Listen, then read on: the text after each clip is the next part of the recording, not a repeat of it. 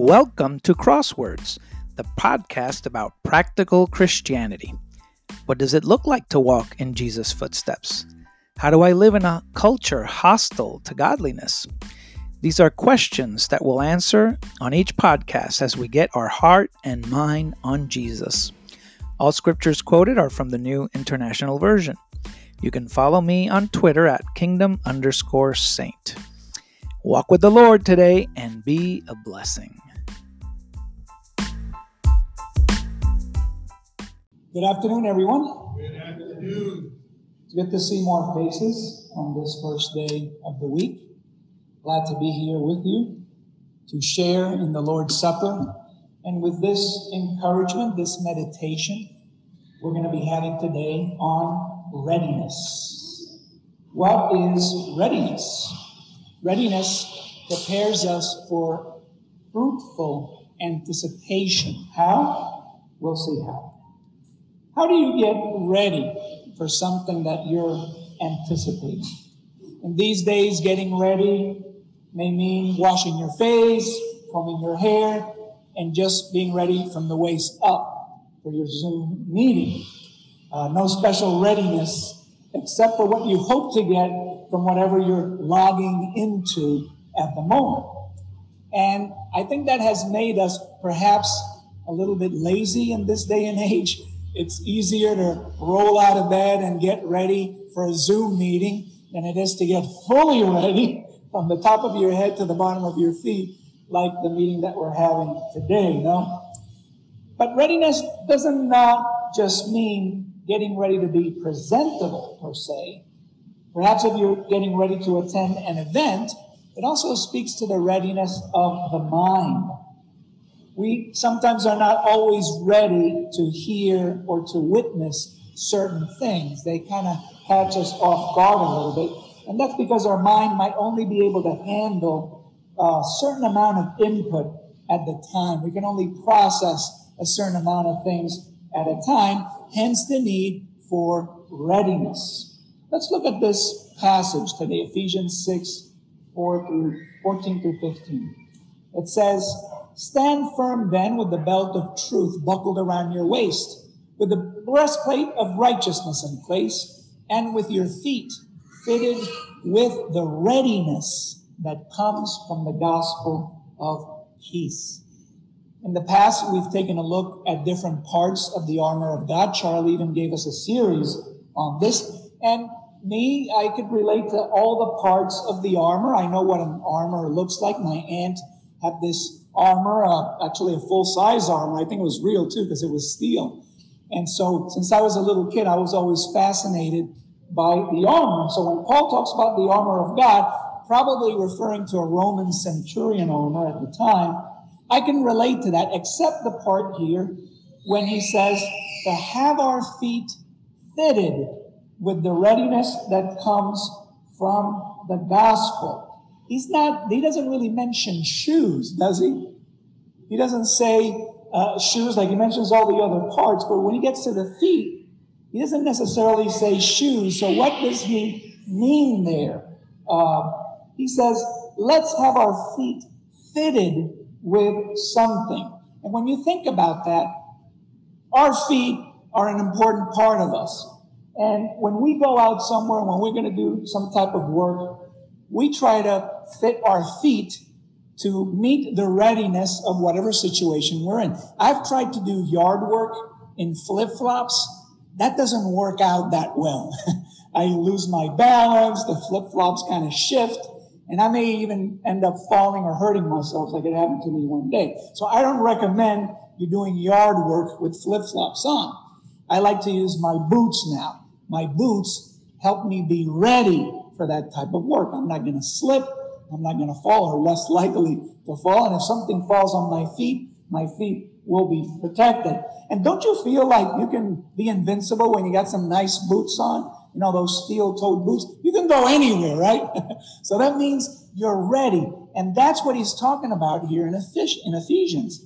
We need to have our feet fitted with readiness. That's the part that our feet uh, actually play, the role that our feet play in this. And where does that readiness comes from? How are we ready for anything, ready to take a step forward or take a step in one direction. It says here, it is the gospel of peace that helps us get ready for any event that you're going to face in your lifetime, ending with the most significant event of all, the one that we're really all waiting for, which is Jesus' return. Anything else is nothing. Any other event that you may have in your life cannot compare with the ultimate event that we're all really getting ready for.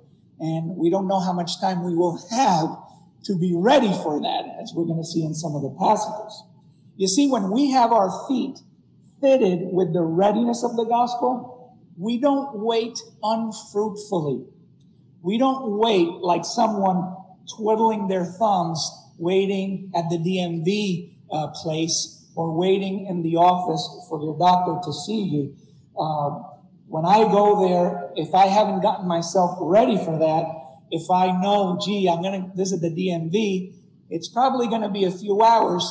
Let me take something to do so that I don't waste my time. So it's not unfruitful waiting. And so I get ready for that.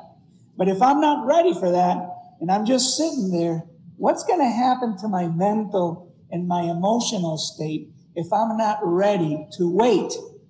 I'm going to get upset. I'm going to get angry. I might get short with some people. I might even try to get competitive. No, I'm ahead of you and try to cut in line or something like that, right? So let's talk about how readiness makes us wait in fruitful anticipation because that's what we get from some of these passages that I'm going to share with you today. We wait as Christians in fruitful anticipation. This earth really has become for us the waiting room for an important event. We are not at the DMV's office, thank God, not in a doctor's office, but God has made this whole earth a waiting room for something, for the most important event that's going to eclipse all of mankind, and that is his return. And a lot of the parables speak to that that what we're doing here now is really just waiting. But we don't wait as someone who twiddles their thumbs again or just wait doing nothing. God expects us to wait in fruitful anticipation. Even in the bleakest and most oppressive environment that you may be here on earth, God's saints eagerly await in anticipation upon the return of Jesus. Here in Titus 2 11 through 13, it reads, For the grace of God has appeared that offers salvation to all people. That's what Robert was talking about. How did the grace of God appear? In the form of the Messiah, in the humility of the Messiah. That's how the grace of God appeared. And that grace, notice, it makes us ready how? Well, it says here, teaches us to say no to ungodliness, to worldly passions, and to live self-controlled, upright, and godly lives in this present age while we wait. while we wait. See, this is also in the context of waiting. All these things are relative to the context of us waiting for the blessed hope, which is the appearing of the glory of our great God and Savior, Jesus Christ. How does this gospel of peace help us get ready for that blessed hope? How does it help us wait in fruitful anticipation? Well, it says here that it teaches us not to get caught up in the passions of the moment. Think about it. If you're waiting at the DMV office and you're not ready for that long wait, your passions are going to get caught up with you. and it's not going to be a fruitful waiting. You're going to leave that office not happy, but frustrated.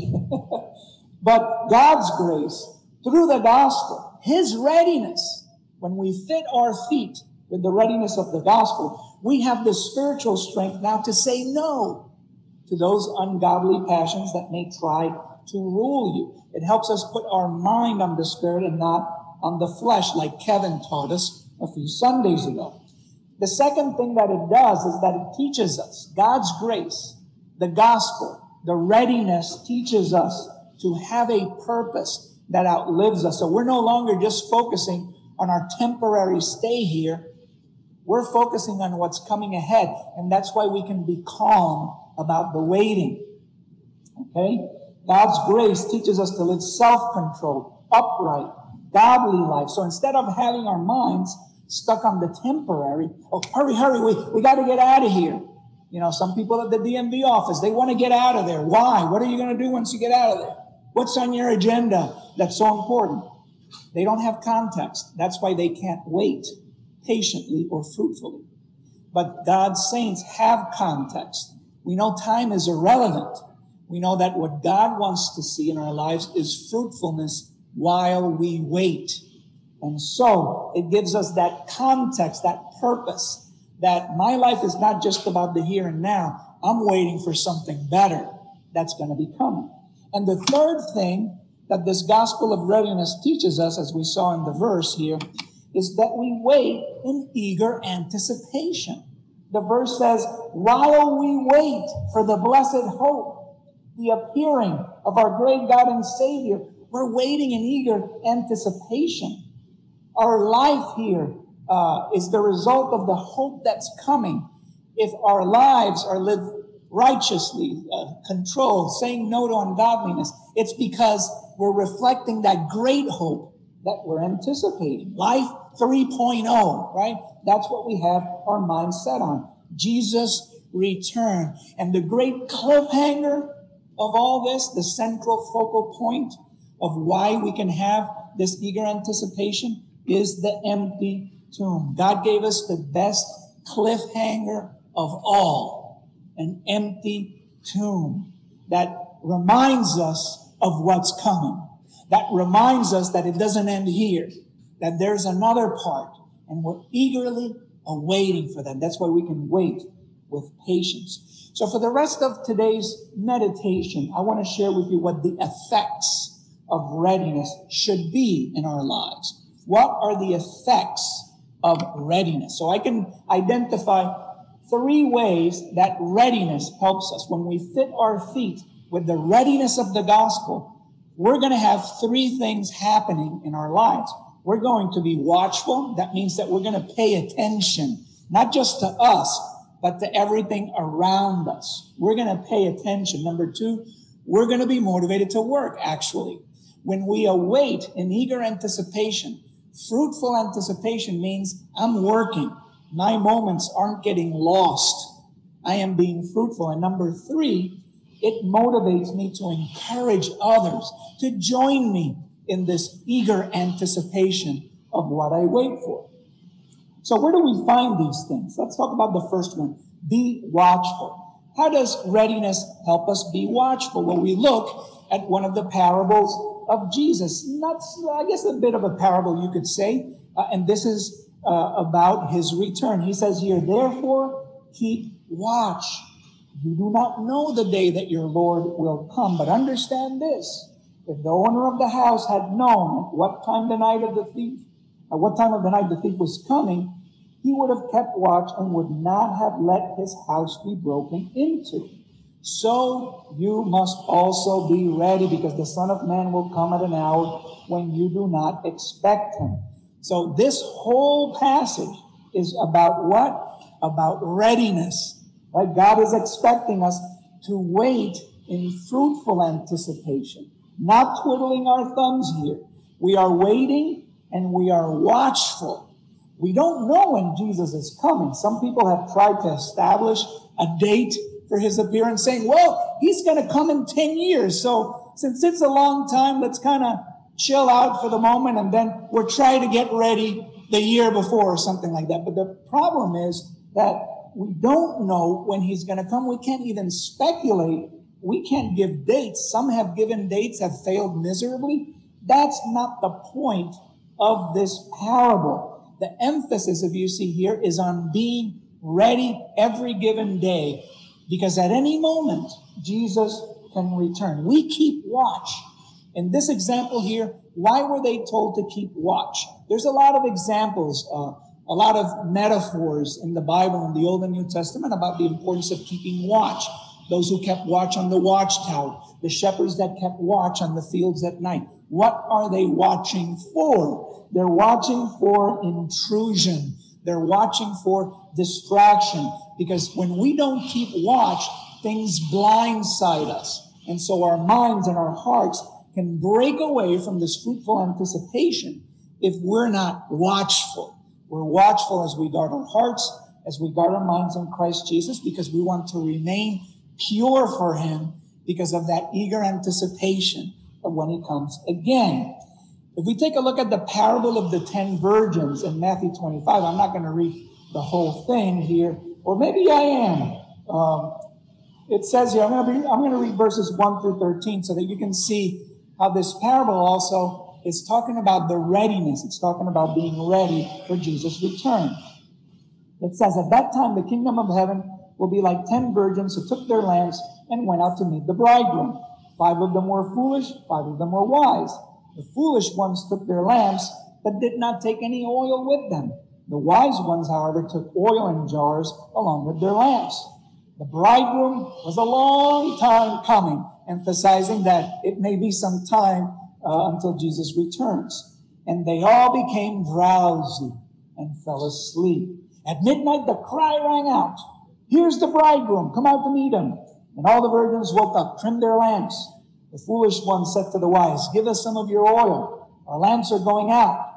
No, they replied, There may not be enough for both of us. Instead, go to the one who sells oil, buy some for yourselves. But while they were on their way to buying the oil, the bridegroom arrived. The virgins who were ready went in with him to the wedding banquet, and the door was shut. Later, the other ones came. Lord, Lord, they said, open the door for us. But he replied, Truly I tell you, I don't know you.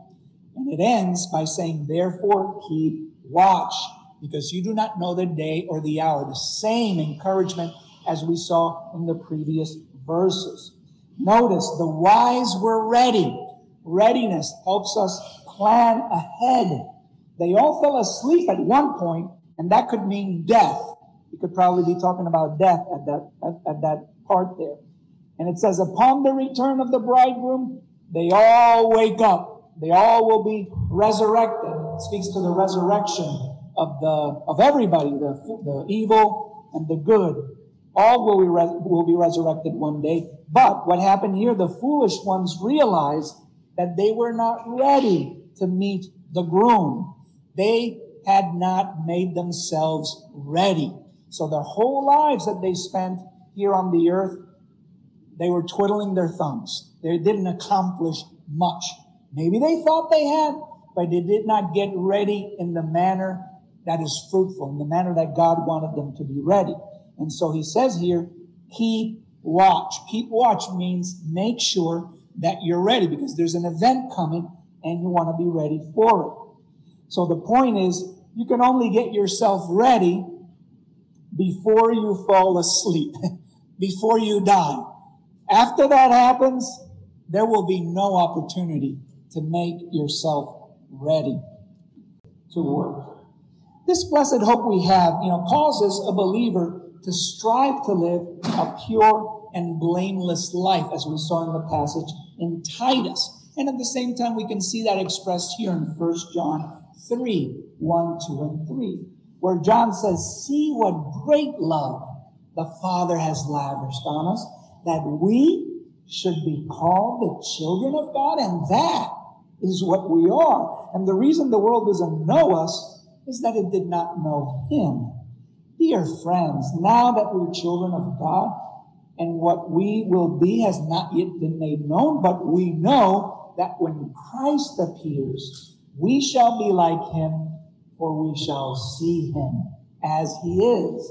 All who have this hope purify themselves just as he is pure. So we're motivated by a purity, and that purity causes us to want to be fruitful as we wait. Notice the effect of that readiness. We know because we know that we will be like him because we will see him. We're his children. If that hope lives in you, you purify yourself. That should be the effect of that blessed hope. And to purify yourself means I'm going to make sure I live upright. a self controlled life. I say no to ungodliness because I want to wait in fruitful anticipation. That's what you do when you purify yourself. Readiness helps us see the love of God.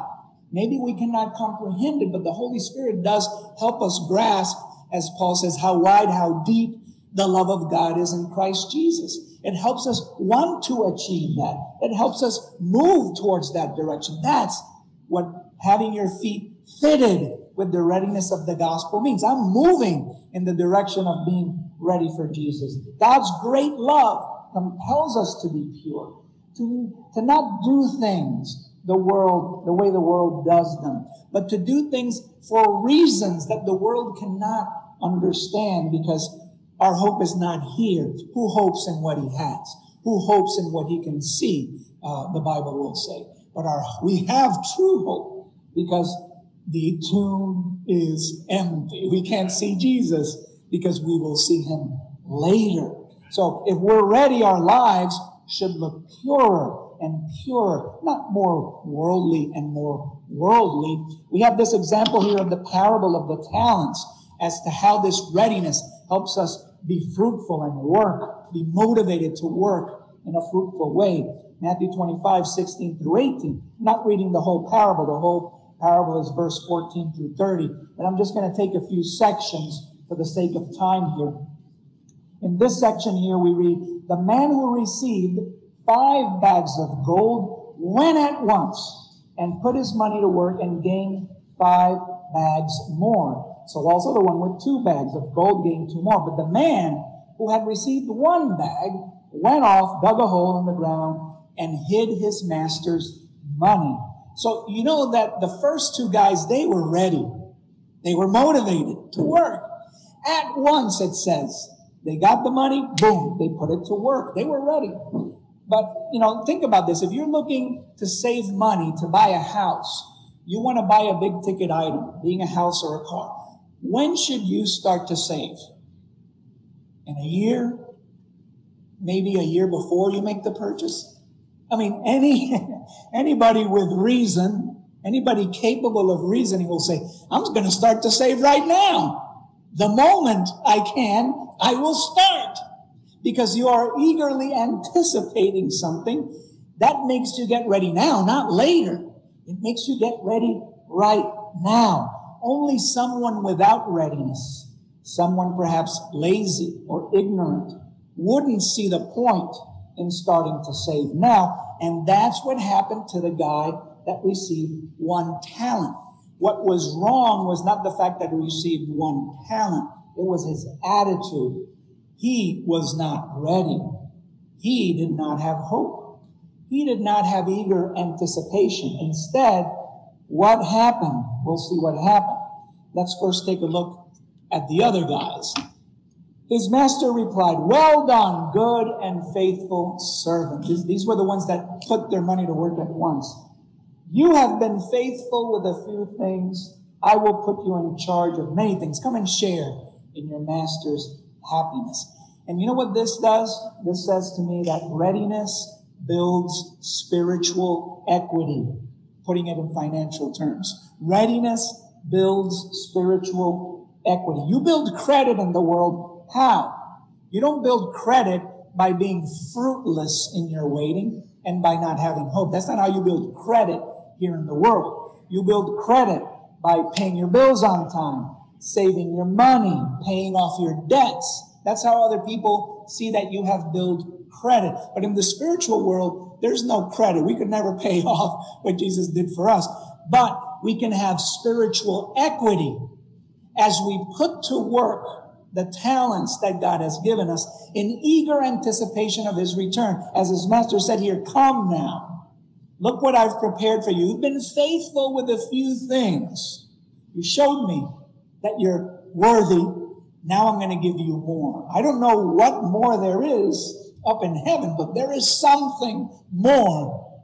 And it's going to be great and we, um, we need to understand that uh, spiritual equity is shown in a similar fashion as credit. The eagerness to do good works, as Titus tells us, that Jesus gave himself for us to redeem us from all wickedness, to purify for himself a people that are his very own, eager to do what is good. That's the fruitful anticipation being spoken of here. Uh, that happens when your feet are fitted with readiness that comes from the gospel of peace. So you put eagerness uh, together with experience, and that leads to readiness. This did not happen to the other man. The man who received one bag of gold came and said, Master, I knew you were a hard man, harvesting where you had not sown, gathering where you did not scatter seed. So I was afraid and went out and hid your gold in the ground. See, here is what belongs to you. So what did this man have? This man reminds me of the people who wait at the DMV office who are frustrated, who are can't wait to get out, who don't have a grin on their face, but they're angry, they're upset, they're asking themselves, why am I here? Why is nobody looking at me? Why? That's who this man reminds me because these kind of people, what do they do? They accuse the DMV workers of being things that they probably are not. All because they don't have the patience all because they do not have readiness. That's why I make it a point when I go to the DMV office to chat with the person and say, thank you. Thank you for uh, what you're doing for me today. Thank you for helping me accomplish what I'm here to accomplish. I could not do it without you. They look at me like, hmm, maybe he belongs somewhere else. But some of them, a lot of them, greet me with a smile and treat me better and sometimes even get me out of there quicker than perhaps somebody else all with a little bit of patience and with a little bit of perspective. I'm out of there quicker than the guy who wanted to get out of there quicker. This guy here, notice, he just had presumptions, he had fear, he had excuses. These are three signs of lack of readiness. Lack of readiness in your life will make you make excuses for why you didn't do or couldn't do something. It makes you presumptuous. Because when you presume, you're looking to everybody else being at fault except for you. That's where presumptions lead. And you, in your heart of hearts, maybe even judging, maybe judging God as this guy did. He judged God as someone hard, someone exacting. And like this man, if you're not ready, you may be digging a hole in your heart and hiding your talents. Is it ignorance? Is it fear? Is it prejudice? Only you will know the answer. But I'll tell you this, it won't make you ready for this life or for the one to come. It's not going to make you ready. So that was being motivated to work. And this last one I'm going to leave you with is readiness helps us be motivated to encourage because it fills us with eagerness. Uh, we can properly encourage others, as Paul uh, told the Thessalonians here. Brothers and sisters, we don't want you to be uninformed, he starts out saying, about those who sleep in death, so that you don't grieve like the rest of mankind who have no hope. For we believe Jesus died, he rose again, and so we believe that God will bring with Jesus those who have fallen asleep with him. Uh, our brother Frank, uh, in a conversation with him a few days ago, he says, I don't want to die yet, Pedro, because I want to see Jesus come. And I said to him, well, bro, I don't want you to be uninformed. But if you die now, you're going to have a better view of when Jesus comes because you'll be coming with him, as this verse says right here. Those uh, who are, according to the Lord's word, we tell you that we who are still alive, who are left until the coming of the Lord, will certainly not precede those who have fallen asleep. For the Lord himself will come down from heaven with a loud command, with the voice of the archangel, and with the trumpet call of God, and the dead in Christ will rise first. After that, we who are still alive are left, and our left will be caught up together with him in the clouds to meet the Lord in the air, and so we will be with the Lord forever. Therefore, encourage one another with these words. Brothers and sisters, these are words of encouragement. And these are the words that we need to encourage one another with. Yes, there are things that we can encourage ourselves with here in the limited time, here in the here and now. But to keep our eyes where they need to be and to be full of the readiness that the gospel gives us, our encouragement should be towards when the Lord returns. That is the blessed hope that will help us wait in fruitful anticipation. Because whoever doesn't have that hope will not be motivated to work, will not be motivated to encourage, and will not be watchful in their lives. Notice how the knowledge of our hope beyond the grave is the key to readiness because of the greatest cliffhanger that we have the empty tomb. The story is not finished yet. We believe in the crucifixion. We believe in the resurrection, as the song says. We will rise, as another song says. So we encourage one another by remembering what is coming. We eagerly anticipate. And that's why we eagerly do what we do now while we wait. All these things require context.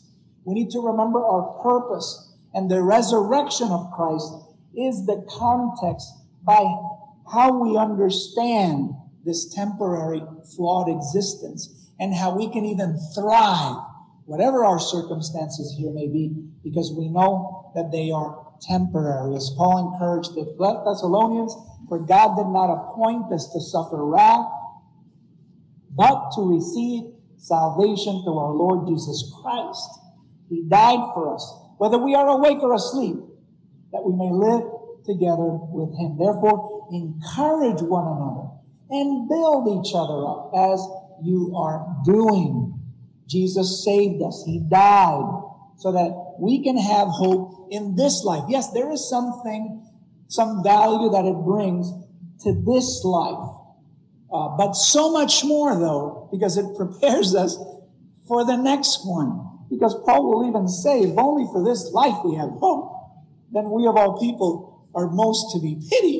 No, I mean there is value, absolutely. It helps. It helps me. This blessed hope helps me be ready for things in this life, much better prepared than anyone else.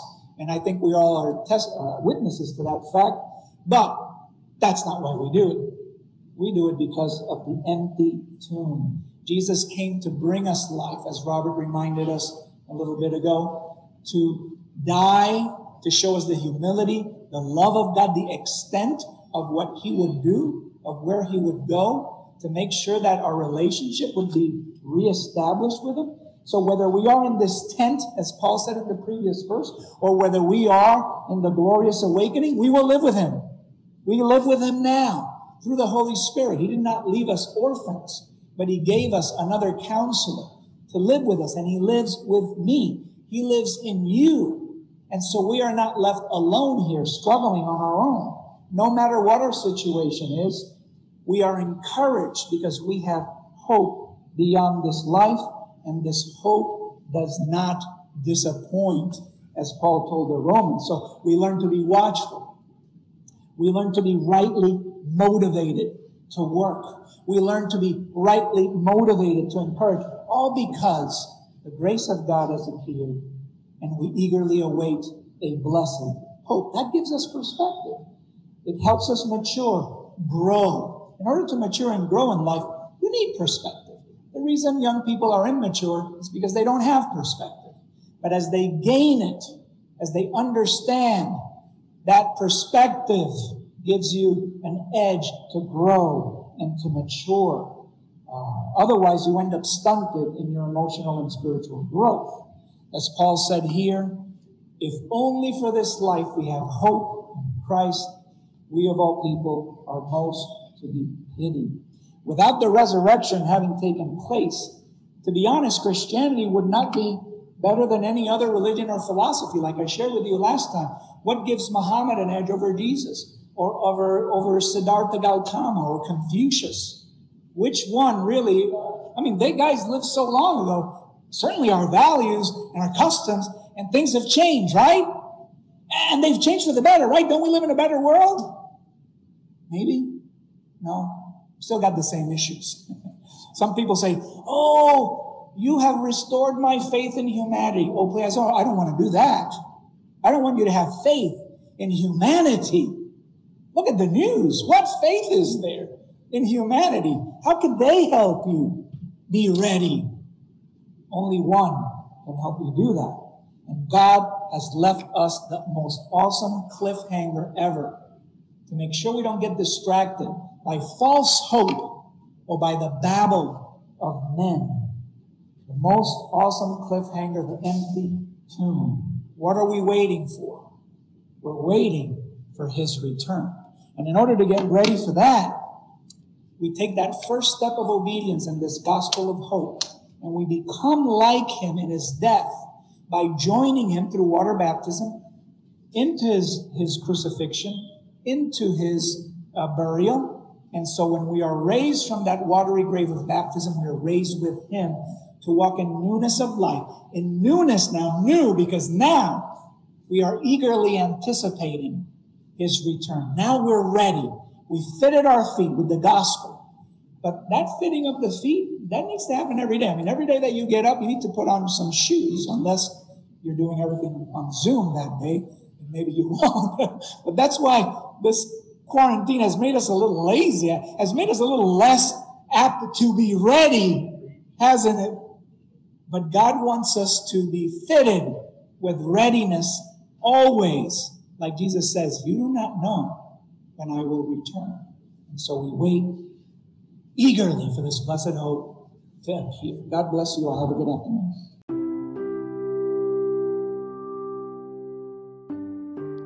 Thank you very much for listening. I hope the Lord gave you insight into conforming to Jesus with today's message. I always appreciate feedback. You can send me your thoughts, musings, and comments directly through the Anchor app. You can also contact me on Twitter at kingdom underscore saint. Walk with the Lord today and be a blessing.